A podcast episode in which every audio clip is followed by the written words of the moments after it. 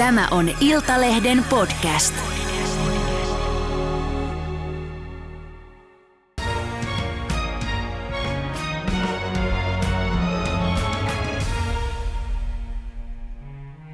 Tervetuloa ulkopoliittisen instituutin johtava tutkija Sini Kukkasaari.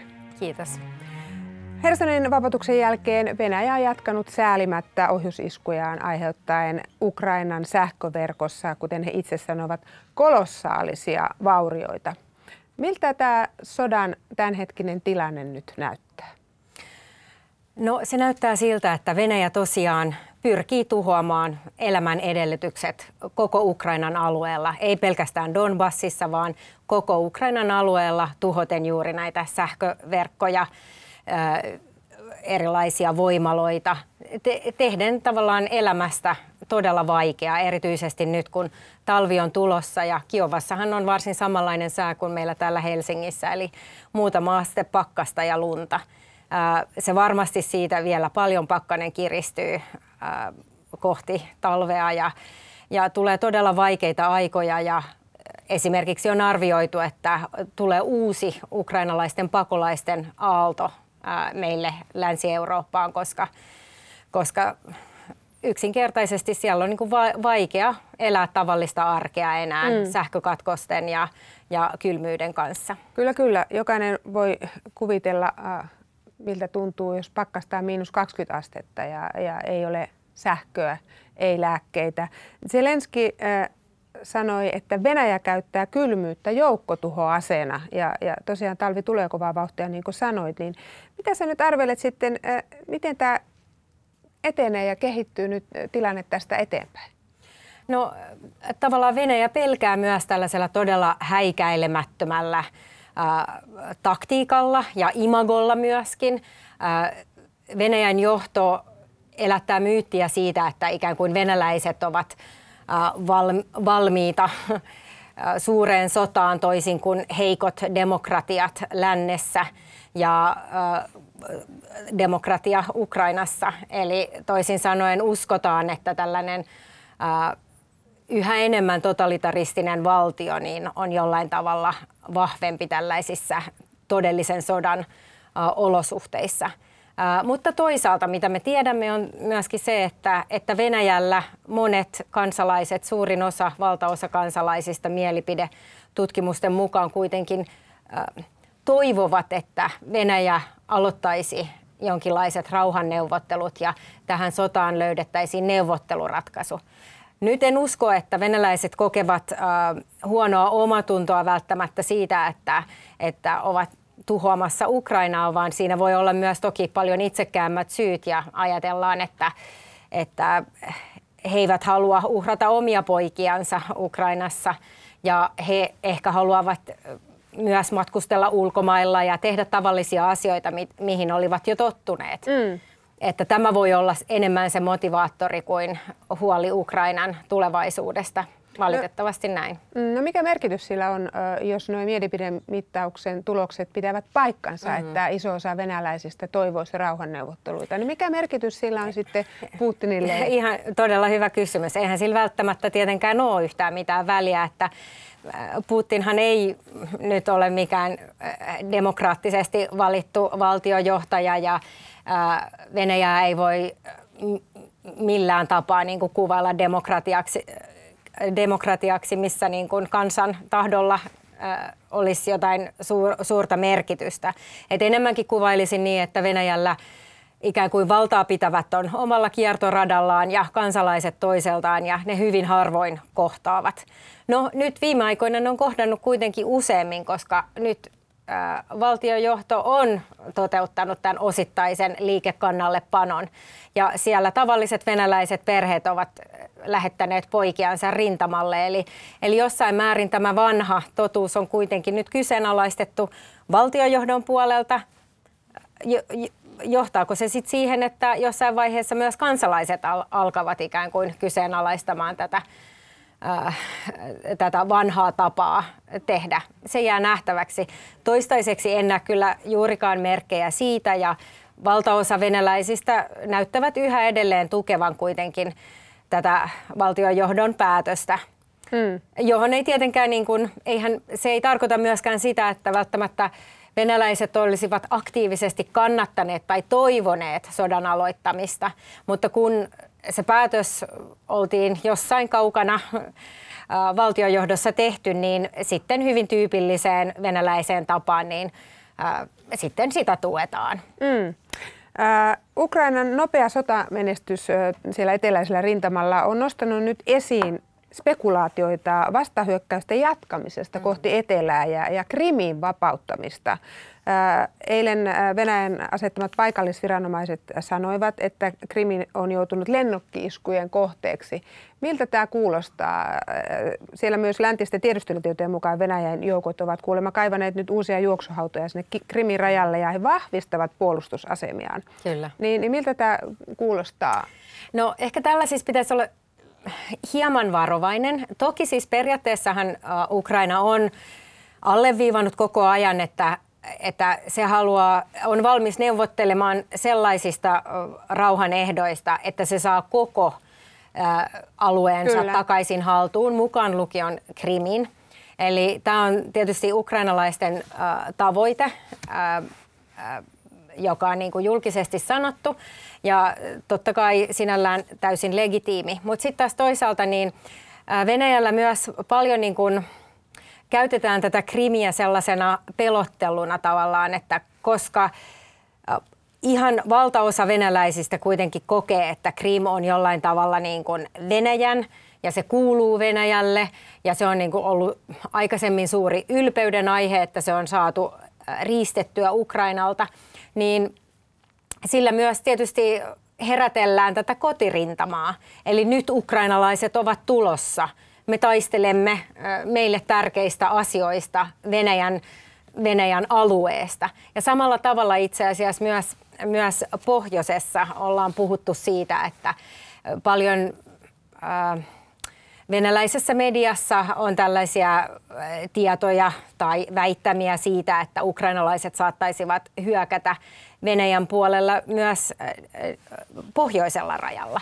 Eli Eli näkisin näin, että tässä myös Venäjä selvästi yrittää näillä myös pelotella ja herätellä kotirintamaa ja saamaan venäläiset ikään kuin kokemaan uhkaa mm. Ukrainasta. Mm. Mutta, mutta toisaalta emme tietenkään tiedä, että mitkä ovat Ukrainan suunnitelmat tämän suhteen. Niin, helppoa se ei varmasti tulisi olemaan, mutta mehän tiedämme, että lokakuussa Kertsin silta räjäytettiin ja, ja rautatieliikennekin on vaikeutunut sinne ja tämmöinen huoltoliikenne. Mutta minkälainen nöyryytys se olisi Putinille? Alkaisiko hiekka tiimalasissa laskea, jos ö, sinne Krimin nimimaalle ukrainalaiset onnistuisivat ö, vähän merkittävämmin tekemään sabotaasia tai, mm. tai, tai jopa valtausta? No, sitähän on tosiaan tapahtunut paitsi sillan osalta niin muutenkin. Eli kyllä siihen varmasti pyritään. Ja totta kai se on myös ukrainalaisten tapa luoda tiettyä pelkoa venäläisten keskuudessa ja äh, krimiläisten keskuudessa. Että pitää muistaa myös, että Krimhän on myös suosittu lomakohde ja esimerkiksi kesällä siellä paljon ihmiset, jotka eivät päässeet Eurooppaan, niin matkailivatkin kotimaassa ikään kuin. Mutta minkälainen nöyrytys se olisi niin. Putinille? Sehän on ollut hänelle hyvin tärkeä. 2014 nappasivat Krimin niin. laittomasti. No tietysti tämä koko sota varmasti on ikään kuin nöyryytys Putinille, mutta että en, en osaa niin sanoa, että mit, mitä haet sillä, että onko se nöyryytys vai ei. Että... Tarkoitan, että olisiko se semmoinen viimeinen mm, niitti, että se olisi jo kasvojen ei, menetys? Ei, en usko. Siis varmaan se olisi niin kuin hieman kiusallista ja ikävää ja näin, mutta että en usko, että sekään uhkaisi kuitenkaan niin kuin Putinin vallassaoloa valitettavasti. Mm. Että, No onko mitään mm. sellaista, mikä uhkaisi Putinin vallassaoloa, horjuttaisi hänen asemansa? No, jos nyt katsoo ihan niin kuin Venäjän sisäistä, mitä tiedämme, mitä siellä tapahtuu, niin ei ole mitään suurta valtapoolia. Paljon usein puhutaan, että ehkä joku eliitin jäsen saattaisi tai eliitti sai, saattaisi niin kuin syrjäyttää Putinin, mutta että ainakaan mitään tämän tyyppistä merkkiä en kyllä näe. Et, et mitä nyt viime aikoina Venäjällä on tapahtunut, niin on tosiaan se, että, että tällaiset jotenkin tämä sota on kyllä jollain tavalla niin kuin muuttanut sitä peliä paljon kovemmaksi ja keinot on entistä raaempia ja asioita, jotka aikaisemmin olisi nimenomaan ollut sellaisia äh, hävettäviä tai mistä ei olisi haluttu keskustella, on yhtäkkiä nyt niin kuin täysin äh, julkisuudessa ja niillä kaikilla tällaisilla kansanmurhafantasioilla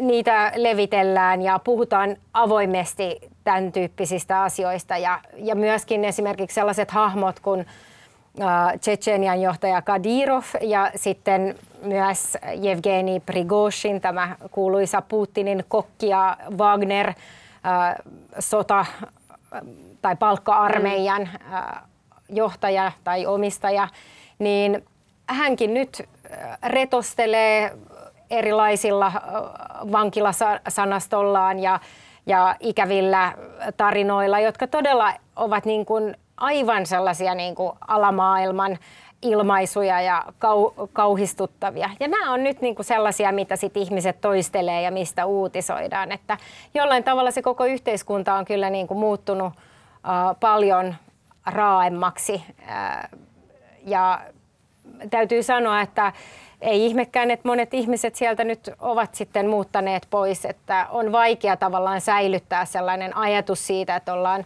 eurooppalaisia ja sivistyneitä, kun samaan aikaan niin kuin valtiojohto tekee kuitenkin tällaista brutaalia, epäinhimillistä tuhontaa Ukrainassa. Mm. Ja se on tietysti kyllä monelle venäläiselle vaikea myös, että et siitä huolimatta, että me täällä Suomessa arvostellaan, että ei nousta kapinaa, mutta et, et, ei, ei tavallaan ole myö, myös niitä mitään välineitä tai ajatusta siitä, että miten se voitaisiin tehdä. Että, et varmasti sellaista niin kuin hiljaista ahdistusta on paljonkin ja itse asiassa tässäkin mielipide kyselyt näyttävät juuri sitä, eli, eli kyllä mm. venäläisiä ahdistaa ja kovasti. Mm. Mut näetkö tässä nyt ö, mitään tämmöisiä strategisia muutoksia? Ydinaseuhkailuhan on, sit, sitä nyt ei ainakaan ole enää, enää näköpiirissä. Xi ärähti vähän aikaa sitten, että, mm-hmm. että, että se pitää lopettaa. Se on loppunut. Nyt ei ole puhuttu enää. Eihän se kauhean kauan toimi, jos ei mitään tapahdu. Ja, ja Putin on nyt jälleen luopunut yhdestä tavoitteestaan, että Venäjä ei kuulemma enää suunnittele hallituksen vaihtoa Ukrainassa, totesi muun muassa Kremlin tiedottaja Peskov. Ja, ja, ja tota, näinhän on Putin ilmeisesti myös sanonut, että tähän poikkeaa nyt aiemmasta, koska aiemmin annettiin ymmärtää, että Zelenskistä pyritään eroon. Niin, niin mistä tämä kertoo? No itse en nyt laittaisi ihan kauhean paljon nyt painoarvoa jollekin yksittäiselle niin kuin pressin kommentille. Eli, eli mun nähdäkseni kuitenkin se suuri linja on se, että Venäjä todella pyrkii tuhoamaan, niin kuin alussa sanoin, mm. niin e-, elämän edellytykset Ukrainasta ja myöskin tavallaan niin kuin sen suvereenin valtion. Totta kai se myös, niin kuin, jos ei nyt suoraan sillä, että murhataan Zelenski, niin toki se kuitenkin niin kuin kyseenalaistaa sen valtion olemassaolon, jos – enää elämisen edellytyksiä ei ole ja kansalaiset ovat kaikki muuttaneet pois maasta pakolaisiksi ja, ja tavallaan mitään talouden tai normaalin elämän edellytyksiä ei ole. Eli mm. kyllä mun mielestä mä sanoisin vaan, että ehkä taktiikka on muuttunut, mutta yhtä lailla päämäärä on kyllä varsin laaja-alainen ja uhkaa kyllä Ukrainan valtiosuvereniteettia, totta mm. kai. Mutta etkö näe tätä tällaisena myönnytyksenä äh, Zelenskille ja, ja ikään kuin äh, ajatuksena siitä, että Venäjä olisi valmiimpi mm. rauhanneuvotteluihin? No kuten mä sanoin, että, että jos näin olisi, niin sen pitäisi olla jotain hieman merkittävämpää kuin Peskovin tokaisu äh, niin kuin, äh, lehdistön edustajien sitä tivatessa, että kyllä vaaditaan aika paljon suurempia eleitä, jotta, jotta niin kuin minkäänlaista luottamusta tähän muuttuneeseen päämäärään tulisi. Ja toisaalta pitää muistaa, että samaan aikaan kuitenkin Putin itse on paljon puhunut siitä, kuinka nyt ollaankin sodassa koko NATOa ja länsimaita vastaan ja toisaalta myös eskaloidaan ikään kuin ainakin retorisella ta- tasolla tätä koskemaan, että jos niin kuin Venäjällä ei saa kutsua tätä nimenomaista sotaa Ukrainassa äh, sanalla sota, vaan, vaan erikoisoperaatio, äh, niin puolestaan sitten voidaan kyllä paljonkin puhua ja puuskuttaa siitä, että, että kuinka Venäjä on sodassa koko länsimaailmaa vastaan. Että, mm. Tämäkin on ihan mielenkiintoista, että miten, miten tarkasti ikään kuin pyritään ohjaamaan ihmisiä käyttämään tiettyjä termejä kuinka älytöntä se myös on, koska toisaalta ei voida kyseenalaistaa mitään. Ja kuitenkin koko ajan myöskin niin kuin strategia rintamalla muuttuu. Ja jos yhtenä päivänä sanottiin, että Herson on ikuisesti Venäjän ja seuraavana päivänä lähdetään, niin kyllähän tietysti kommentoijallekin on vaikea puhua näistä asioista, koska asiat muuttuvat koko ajan. Mm. Mutta Venäjä on, niin kuin sanoit, sodassa demokratiaa ja, ja koko länttä vastaan, NATOa vastaan. Lännen tuki on kriittinen, ratkaiseva totta kai Ukrainalle. Tänään olemme saaneet muun muassa kuulla, että Britannia myöntää, nyt on antanutkin antaa helikoptereita Ukrainalle. Ja NATO-jäsenmaat ovat nyt hyväksyneet tämmöisen päätöslauselman, joka kehottaa liittouman jäseniä julistamaan Venäjän nykyisen, tai siis nykyisen hallinnon alaisen Venäjän terroristivaltioksi ja jäsenmaiden hallituksia ja parlamentteja pitämään Venäjän johtajia vastuullisina sotarikoksista. Jokainen jäsenmaa sitten tietenkin itse päättää, miten toimivat, mutta aika suora kannanotto. Mikä merkitys tällaisella kannanotolla on, että jokainen NATOn, NATO-maa nyt julistaisi Venäjän terroristivaltioksi? No kyllä sillä on varmasti paljon merkitystä ja kyllä itsekin uskon näin, että, että kyllä vaaditaan paljon enemmän kuin pelkästään sodan loppumista, jotta niin kuin Venäjän kanssa voidaan toimia yhteistyössä ja ymmärryksessä, koska olettaen, että Putin yhä edelleen olisi vallassa, koska todella karmivia sotarikoksia on tapahtunut ja hän on niistä vastuussa. Että millä tavalla voitaisiin sitten, äh, en usko, että voidaan niin kuin jatkaa siitä, missä jossain vaiheessa oltiin, vaan pitää kyllä ihan uudelleen miettiä, että minkälainen suhde meillä länsimailla voi olla tällaiseen valtioon, joka, joka tekee näin kammottavia ää, tekoja. Ja täytyy sanoa, että myös EU on kyllä pohtinut juuri sitä, että, että sotarikoksista äh, vastuuseen saattaminen, niin se, sen täytyy olla yksi näistä keskeisistä periaatteista, millä tätä uutta suhdetta sitten jossain vaiheessa aletaan rakentaa, että, että ei näitä asioita voida unohtaa. Mm, no näetkö mitään realismia, että Putin saataisiin vastuuseen tai edes syytteeseen sotarikoksista? No se on tietysti vaikea kysymys, että luulen, että, että Putin ehkä tulevaisuudessa ei tule juurikaan matkustelemaan ulkomailla, että muistan, että tai siis, että useinhan se on juuri näin, että, että ei varmaan kukaan tietenkään voi mennä Venäjältä häntä hakemaan, mutta kyllä se varmaan tarkoittaa juuri sitä, että hän ei voi osallistua erilaisiin niin kuin huippukokouksiin tai muuten, että ky- kyllä se totta kai se vaikuttaa monella mm. tapaa, vaikka ei suoraan sitten saataisikaan sinne oikeuden eteen. Mm. Ja kun NATO-maat tekivät tätä päätöslauselmaa, niin pyrkimyksenä on myös nyt tämmöisen kansainvälisen tuomioistuimen perustaminen, jotta Venäjä tosiaan saata, Venäjä vastaan saataisiin nostettua syytteitä sotarikoksista Ukrainassa. Ja samalla myös toisessa päätöslauselmassa jäsenvaltioita kehotetaan yhteistyöhön kansainvälisen korvausmekanismin perustamiseksi, jotta Venäjä voidaan määrätä maksamaan täydet sotakorvaukset Ukrainalle. Niin onko tämä kuitenkin on semmoista valmistautumista sodan loppumiseen vai miltä tämä mm. kuulostaa?